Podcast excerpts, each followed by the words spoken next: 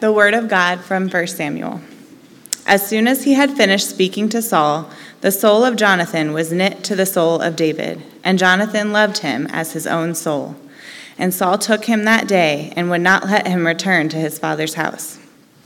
Then Jonathan made a covenant with David because he loved him as his own soul. And Jonathan stripped himself of the robe that was on him and gave it to David, and his armor, and even his sword, and his bow, and his belt. And David went out and was successful wherever Saul sent him, so that Saul set him over the men of war. And this was good in the sight of all the people, and also in the sight of Saul's servants. As they were coming home, when David returned from striking down the Philistine, the women, the women came out of all the cities of Israel, singing and dancing, to meet King Saul with tambourines, with songs of joy, and with musical instruments. And the women sang to one another as they celebrated Saul has struck down his thousands, and David his ten thousands. And Saul was very angry, and this saying displeased him. And Saul spoke to Jonathan his son, and to all his servants that they should kill David. But Jonathan, Saul's son, delighted much in David. And Jonathan told David, Saul my father seeks to kill you. Therefore, be on your guard in the morning. Stay in the secret place and hide yourself. And I will go out and stand beside my father in the field where you are, and I will speak to my father about you. And if I learn anything, I will tell you. And Jonathan spoke well of David to Saul his father, and said to him, let not the king sing against his servant David, because he has not sinned against you, and because his deeds have brought good to you. For he took his life in his hands, and he struck down the Philistine, and the Lord worked a great salvation for all Israel. You saw it and rejoiced. Why then will you sin against innocent blood by killing David without cause?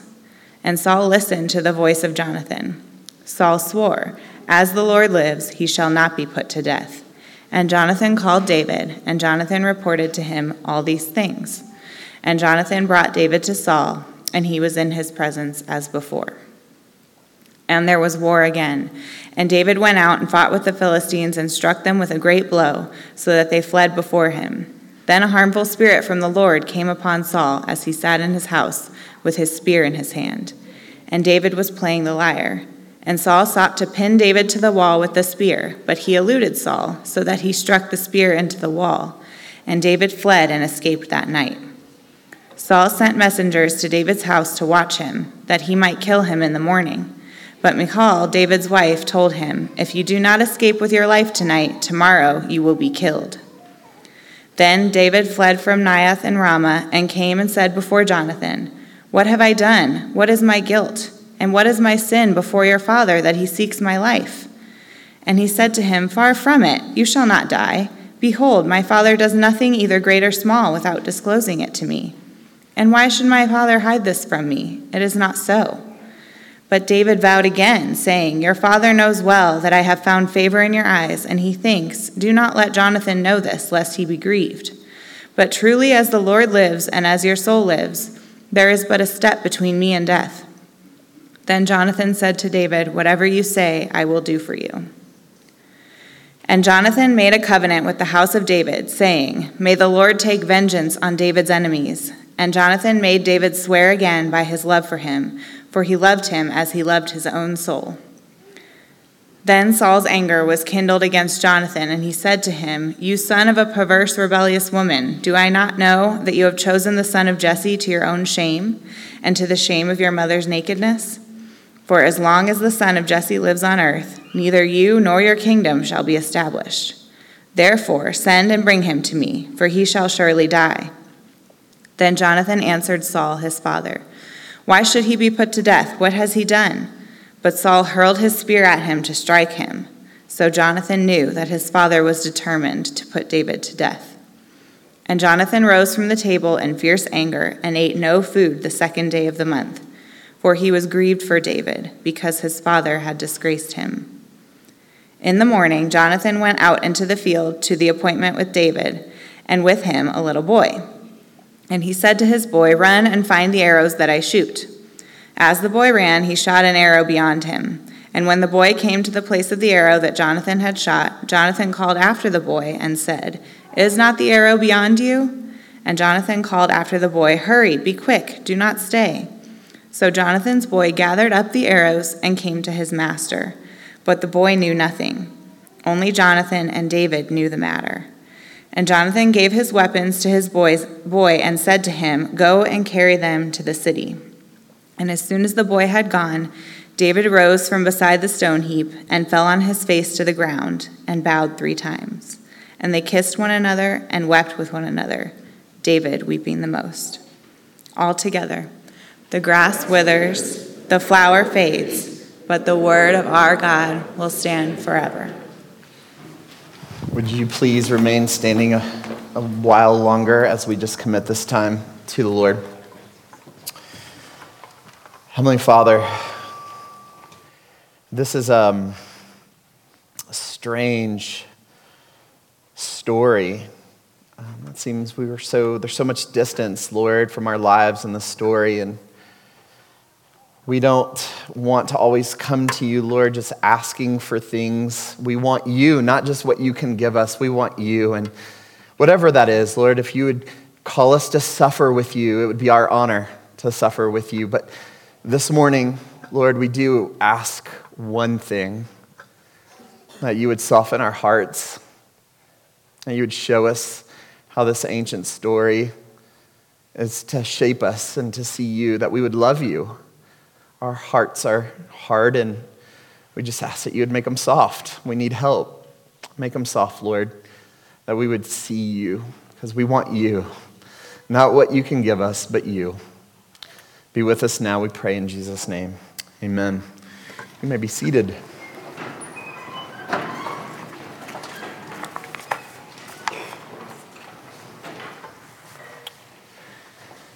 Well, good morning you're just now joining us, my name's Ronnie. I'm one of the pastor here at Denver Pres.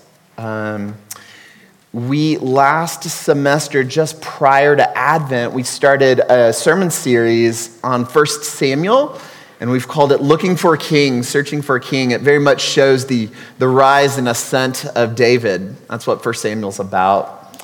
And so today, we're going to pick back up in 1 Samuel, and we'll be in 1 Samuel until, um, until about Lent, and then we'll start a new sermon series. Uh, let me begin today's uh, teaching uh, by saying that Christians are unique in the category that we use fundamentally to describe our relationship with God. So, I mean, so get your brains around this. Like God, the, the, the, the deity from the great beyond, the, the Holy One, the, the omniscient, the all knowing, all powerful God. That one. Christians describe our relationship with Him uh, as friendship. No one else does that. Friendship with God. And friendship with God shapes friendship with one another. And so this morning, uh, I, I want to take some time to think about that Spiritual friendship is a concept that has, by, by and large, uh, been lost on the church. I mean, we know how to attend a Sunday service, of course, and we know how to do service projects and so forth, but we don't largely have any meaningful connection to God and to one another. You know, lots of people, of course, will have faith in Jesus, right? They have faith, and yet that doesn't necessarily translate or make anything noticeably different in our lives. And what's the problem? I would suggest it's that we don't know how to have true friendships. And let me take this further. As a modern society, we're not even convinced that deep friendship is necessary, right? Like, just think about your fathers. How many of our fathers have truly close, intimate, vulnerable friendships? There's, um, there's a meme jo- uh, that it brings to mind. There's a, it's like a picture, one of those ancient cartoon pictures of Jesus, and he's sitting there on a, sitting on a rock. It's white Jesus, of course, right? You know, with long, handsome, straight hair, and he's talking to his disciples. And the meme says, "Everyone overlooks Jesus' biggest miracle, and that's having 12 close guy friends in his 30s." right? Friendships are are lost on us, and this is alarming the ancient writers, if you can think about like Aristotle, like Aristotle wrote extensively on friendship. If you've ever had to read like Nico, uh, Nicomachean Ethics, that's like one of his principal works. Um, ethics, if, you're, if, this, if that's a new word to you, it's this discipline that considers how to become a good human being, how to relate to self, world, city, how to bring out goodness, ethics. So Aristotle devotes the majority of his manual on ethics to friendship. Get your mind around that. So, for the ancients, Aristotle, or like Cicero, who's responding to Aristotle, uh, uh, they used friendship as this main category for explaining ethics. They believed that your friendships shape who you are. In the fourth century, you have like St. Augustine or Augustine. He was even more explicit when he suggested that we are perfected as humans by our love for other humans. He says, the more a society becomes a society of friends, the more perfect it becomes as a society. He's writing in the fourth century. Now, unlike Aristotle, like Augustine's writing as a theologian, but where did he get this idea? And it's this theme of friendship, and it is at the heart of the message of the entire Bible right? Like like god is relational. He has from eternity existed in this loving friendship within the godhead right? Father son holy spirit eternally existing in perfect communion and perfect friendship and love. And he has created us the god god has created us in his image and therefore we are uniquely able to relate to him with friendship and love you know, Genesis 2, if you go to the very beginning of the Bible, the second chapter, uh, it provides us a picture of what life was designed to be like. So you have Adam and Eve, they're enjoying what? A perfect friendship with God and one, with one another. And we know that that friendship very quickly was spoiled by rebellion, by betrayal, by sin. And then in the very next chapter, chapter 3, we get this sense of like aching nostalgia of what has been lost. And it's evoked by this description of like God walking in the garden. Like God is depicted as walking in the garden. And the implication is, is that God had a habit of taking daily walks with his friends. And then one day, that peace is interrupted because he gets up. He's like, It's time for our walk. And he says, Adam, Eve, where are you? Where are you? That friendship was broken.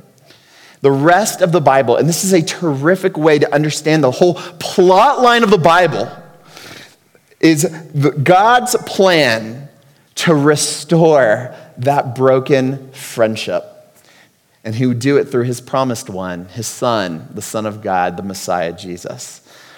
God's plan of salvation is designed not only then to restore our vertical relationship with God, but also our horizontal relationship with one another through loving friendships. God calls us to himself, not as individuals, but as members of this new community. And so, in the Bible, one of the primary ways to describe salvation or to know who belongs to God is, is God calling you his friend. Isn't that something? Very unique to our tradition. We strongly believe that the core of the Bible's teaching shows that friendship is not optional, it's essential to our God given humanity. Living friendless lives is both a rejection of God's purpose and a dehumanizing tragedy. Because we were designed for friendships, and without it, our lives are disfigured and they're lonely. In the words of like Basil the Great, he says, um, this is sixth century, without friendship, he's talking about life without friendship. He says, How will you give evidence of your compassion if you've cut yourself off from association with other persons? How will you exercise long suffering if no one contradicts you? Whose feet will you wash?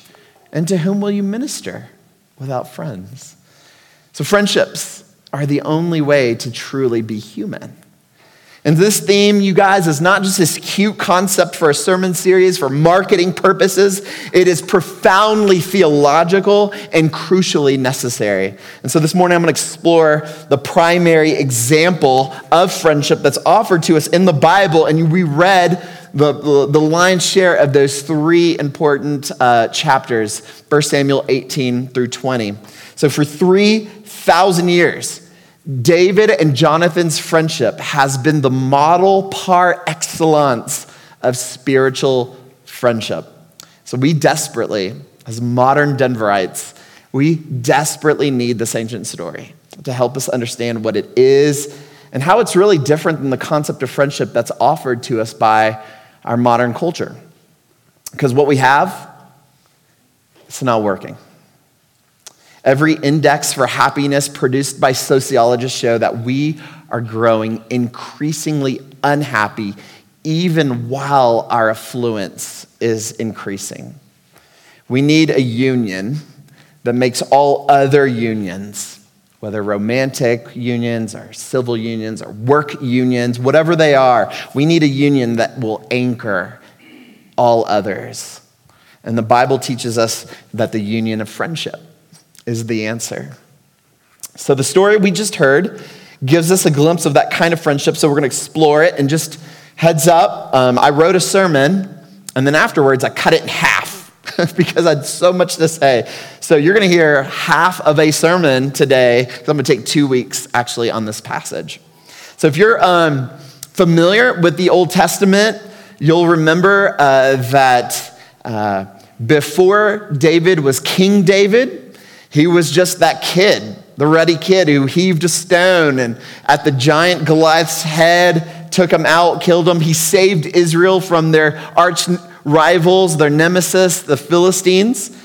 And so David was enlisted into King Saul's army, who is the current king of Israel. And as he's serving Saul, he's incredibly successful. Right? Saul kills thousands, but David tens of thousands. And the problem was, and what we saw and I heard from our text today, is that it made King Saul rabidly jealous. And David's very best friend is King Saul's son, Jonathan. And Jonathan is the prince of Israel. He is the heir apparent. He is the, the Prince William, right? He's the next in line. And Jonathan and David love each other very much. And Jonathan learns that God has called David, not him, to be the next king. And Jonathan believes it. He receives it from the Lord. And he, Jonathan risks everything to make sure that his friend gets the crown that he thinks he's, he's due. So we're going to explore that under this one idea that friendship is powerful. Friendship is powerful. Next week, we're going to look at how it's covenantal, but today, spiritual friendship is powerful. So, in this story we just heard between David and Jonathan, it's important to remember uh, that the most powerful person in Israel, King Saul, wanted to kill David. We saw that repeated multiple times in our passage. Now, in the ancient Near East, there are, um, if you could just think about like the ancient canon or the ancient corpus of history, there are virtually no stories, virtually no stories where the will of the king is thwarted. You certainly wouldn't tell that within your own story. Those stories don't make it into print. And yet here we are. The Hebrew Bible makes sure to include a story of a Hebrew king's will being thwarted. Because in those sort of tyrannical cultures, the king gets what the king wants. He always gets his way. But here we are. In this Bible, we're given this story. It's given in the context of the monarchy of Israel. And what we're seeing is how friendship has the power to overcome those crazy odds. So, time and time again, it was Jonathan's love and loyalty that protected David. That's what you see. Here, one example, you'll look right in the middle of your passage in chapter 19, verse 1. Look there. Saul spoke to Jonathan his son and to all of his servants that they should kill David. But Jonathan, Saul's son, delighted much in David. And Jonathan told David, Saul, my father seeks to kill you. Therefore, be on your guard in the morning. Stay in a secret place, hide yourself, and I will go out and stand beside my father in the field where you are, and I will speak to my father about you. And if I learn anything, I will tell you. He is siding, Jonathan is siding with David. Very risky. For the original audience, those three verses that we just read would have been wildly surprising. So, like, what has the power to neutralize evil?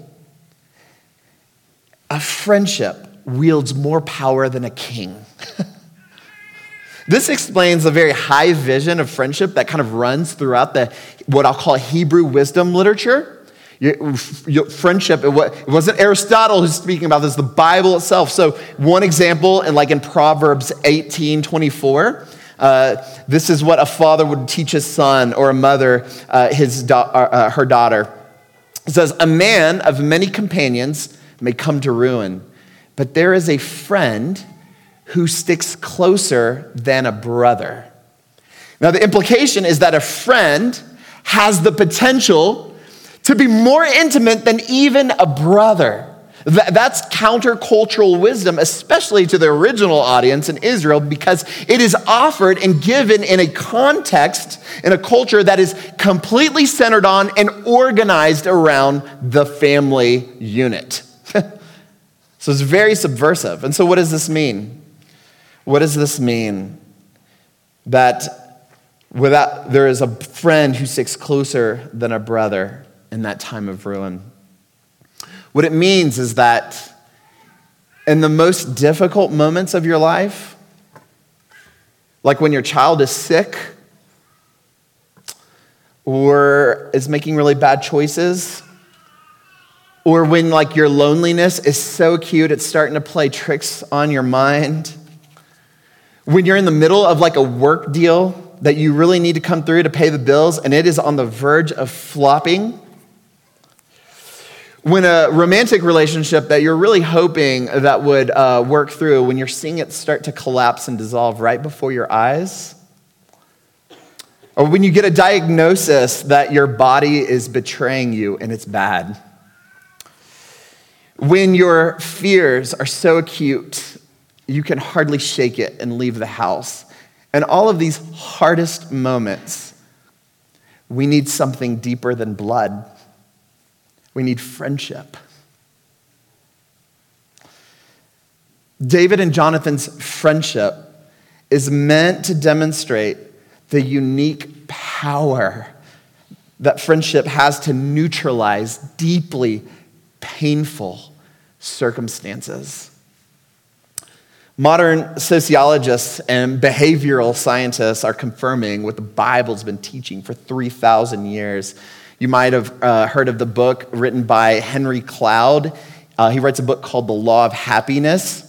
Uh, and he's, in it, he cites the study where, poor, poor creatures, but uh, for all you like animal lovers, just give me a break here, but he, I'm just repeating what they, they did. All right, so they, they took this monkey, right? This cute little monkey, and they placed him in a cage for a clinical study. And uh, they measured the cortisol levels of the monkey just to kind of get a baseline.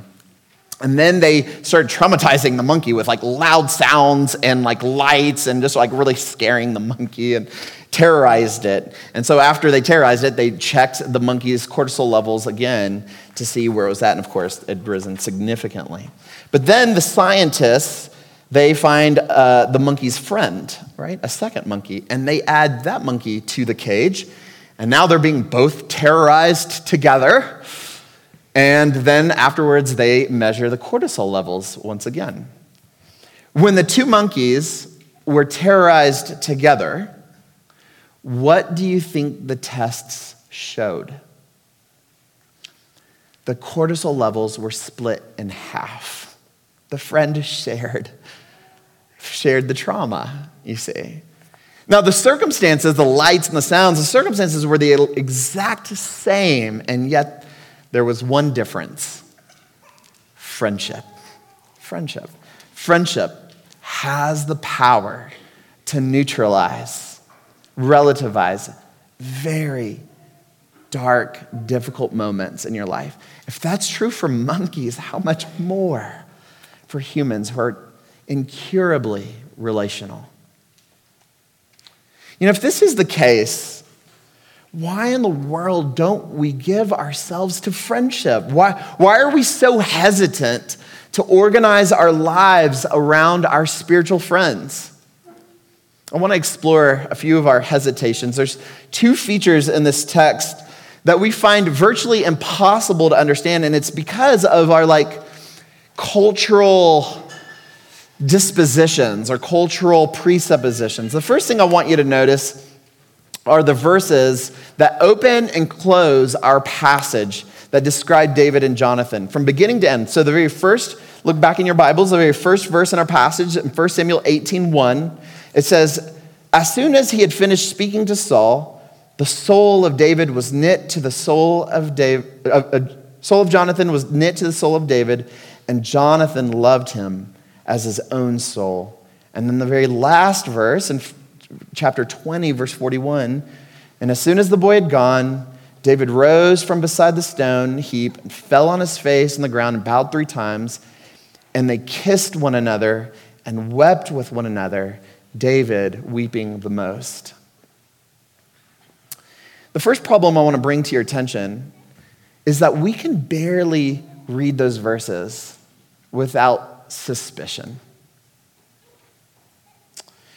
Friendship has been pushed to the margins of contemporary life because our society has taught us to project eroticism into like every relationship, and consequently, we're afraid of it.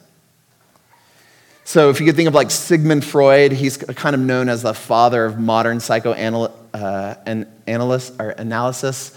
Um, he, uh, you know, if you can think of like the, the saying like a Freudian slip, it's like where you say something and it could be interpreted in like a sexual way, and they're like, oh, that's a Freudian slip, as if to say, oh, that's what is deep in your soul. That's what really, what you really believe is trying to find its way out in your normal, like that's what a Freudian slip. So Freud suggested that all relationships at base evolve eroticism. Every relationship, friends, romantic, parental, work, and that that desire for sex is the secret truth of every relationship.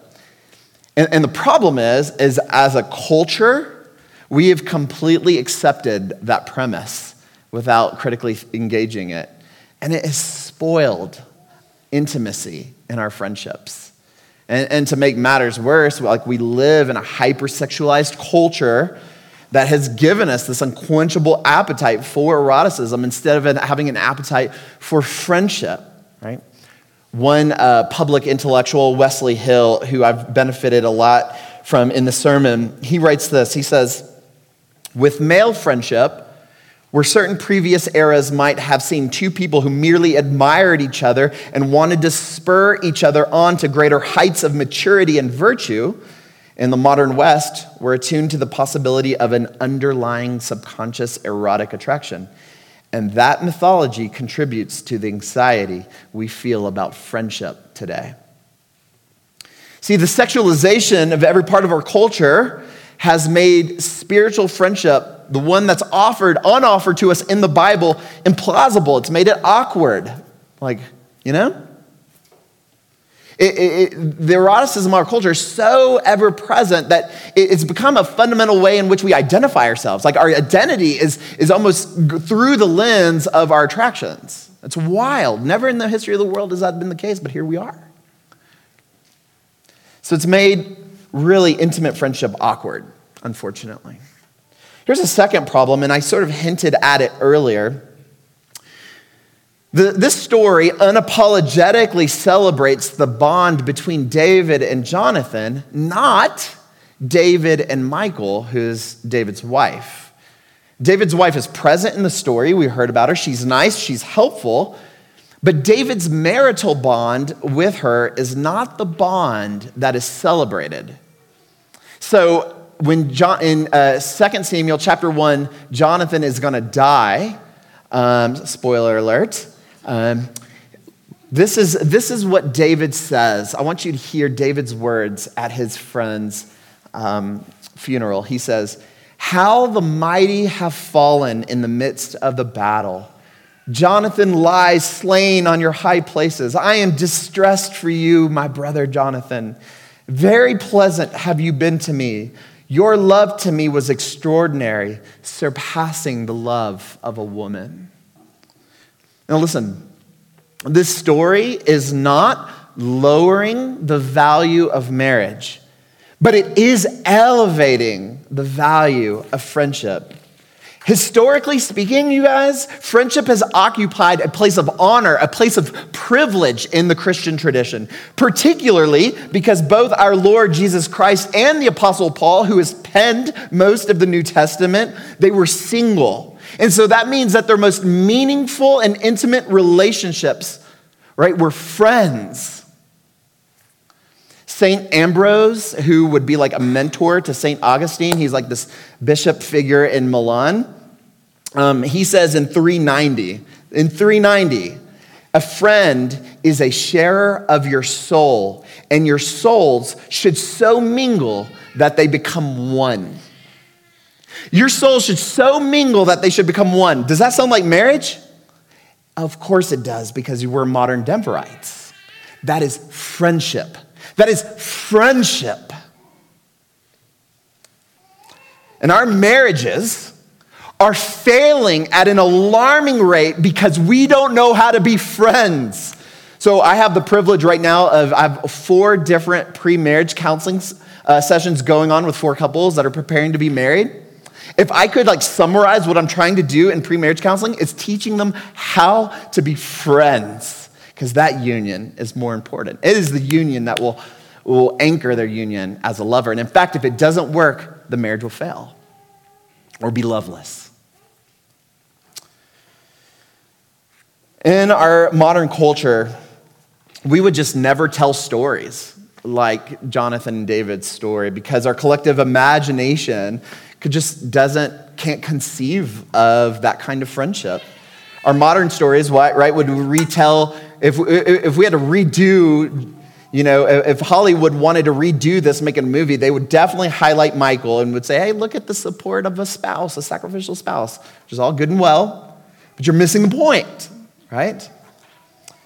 Subconsciously, our modern stories, with their presuppositions, are actually dethroning the place of privilege of friendship, of friendship. And how did we get these ideas that make friendship less valuable than marriage.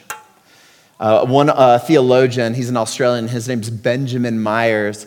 He, uh, he notes that the mythology of Darwinian evolution has actually worked to obscure uh, friendship. He says this In the evolutionary worldview, the meaning of every human activity lies in its origin everything is traced back to some basic instinct, some survival function.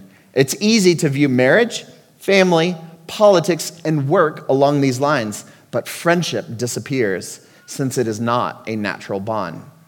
In other words, we have culturally elevated those you know, relationships that appear to promote our survival. But friendship is free, and often it is personally costly and anti evolutionary. Friendship means self negation for the sake of the other in order to have meaningful intimacy and vulnerability. It's costly. So, Darwinian evolution creates machines that pass on their genetic code. But friendship forms humans that pass on dignity and meaning and value. Okay, that's my first point. And therefore, that's all I'm going to say for today. So, would you allow me to summarize and conclude? Uh, the story between David and Jonathan emphasizes that you and I um, are designed for friendship. Friendship is indeed the primary instrument that God uses to make us fully human.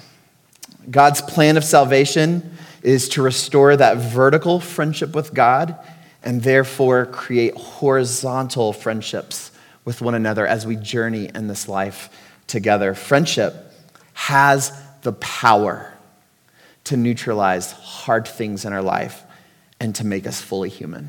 And you need to believe that. And I know that giving to yourself in a friendship could sound scary or risky. And so I want to conclude the sermon, sermon with one final thought. Because how can we be sure that friendship has the power to do that? How can we be sure? And here's how. And if you've heard nothing else, hear this. The beauty of Jonathan's friendship, right? Prince Jonathan, Saul's son. The beauty of Jonathan's friendship, it's an echo of another son, another prince who also gave up his crown so that another could live. And because of his loyalty, Jonathan ultimately gives up his life for David, his friend. And if it wasn't for Jonathan, David would not have survived, right? If David never lived, his descendant, Jesus, our Savior, would not have come. And it was Jesus Christ who did the same thing as Jonathan. See, understanding Jonathan's story helps us understand our Savior. Jesus gave up his crown and he risked his life to secure the salvation of his friends. That is the core of the whole gospel message that you had a friend who gave up everything, his crown, to have you and to save you. If this sounds abstract, let me just illustrate this for you. It was a few years ago now, but it was at the British Air Show in Whitehaven. Uh, this, what I'm about to describe to you is actually, I think it's on YouTube. You can watch this as a true story. But there's these two friends, Mike French and Wayne Shorthouse, and they were performing at this air show a stunt with their parachutes. Uh, in front of a large audience, they were performing this maneuver that's called the stack maneuver. And it's where uh, these two guys jump out of a plane and they both pull their parachutes, and one is actually on top of the other, right on top of it, almost as if he's walking on the parachute. Um, it's while they're like floating down together. It's incredibly difficult and interesting to, to watch. But on this day, the worst thing happened. When Mike French deployed his parachute, it came out, but it came out in knots and he is falling like a rock to the ground without a parachute to his death.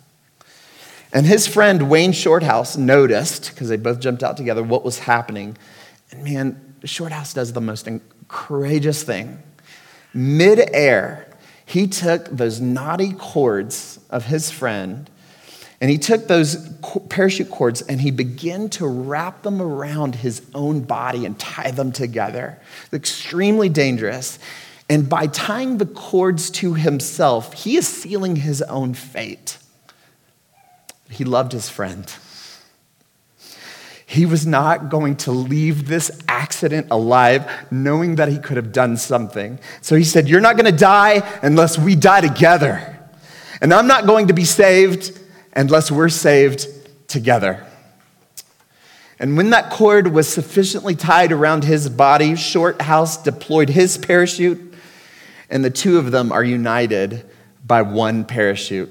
Now, they're still falling hard because the parachute could not adequately sustain two people. There was risk, and so they're the best they can maneuvering it to the sea. And there they are heading for the sea, and they fall in both extremely hard. And the, the surface area of water becomes extremely hard at a certain speed, but there they were, they fall in, and the crowd is silent. And two heads emerge from the water. Friendship prevailed.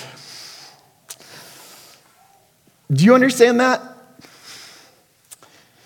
Christ's salvation secures our friendship with God, his friendship prevails. If you were a friend of God, it was because Christ bound himself to you as you're falling hard to your death, and he takes your knotty cords and wraps it around himself. And he wept for you. And he gave up his crown for you, took a crown of thorns instead of one of gold.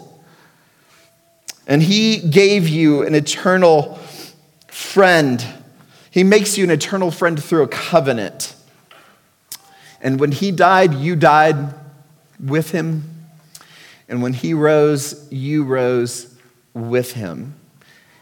Because you are friends. That's what friends do. And Christ was the friend par excellence. You are in Christ, and Christ is in you. And through Christ, we are friends of God. And I need you to believe that. Friendship with God is the thing to be pursued among all other things. Do not sleep, eat, or even take a next breath without pursuing friendship with God first. Amen? Amen.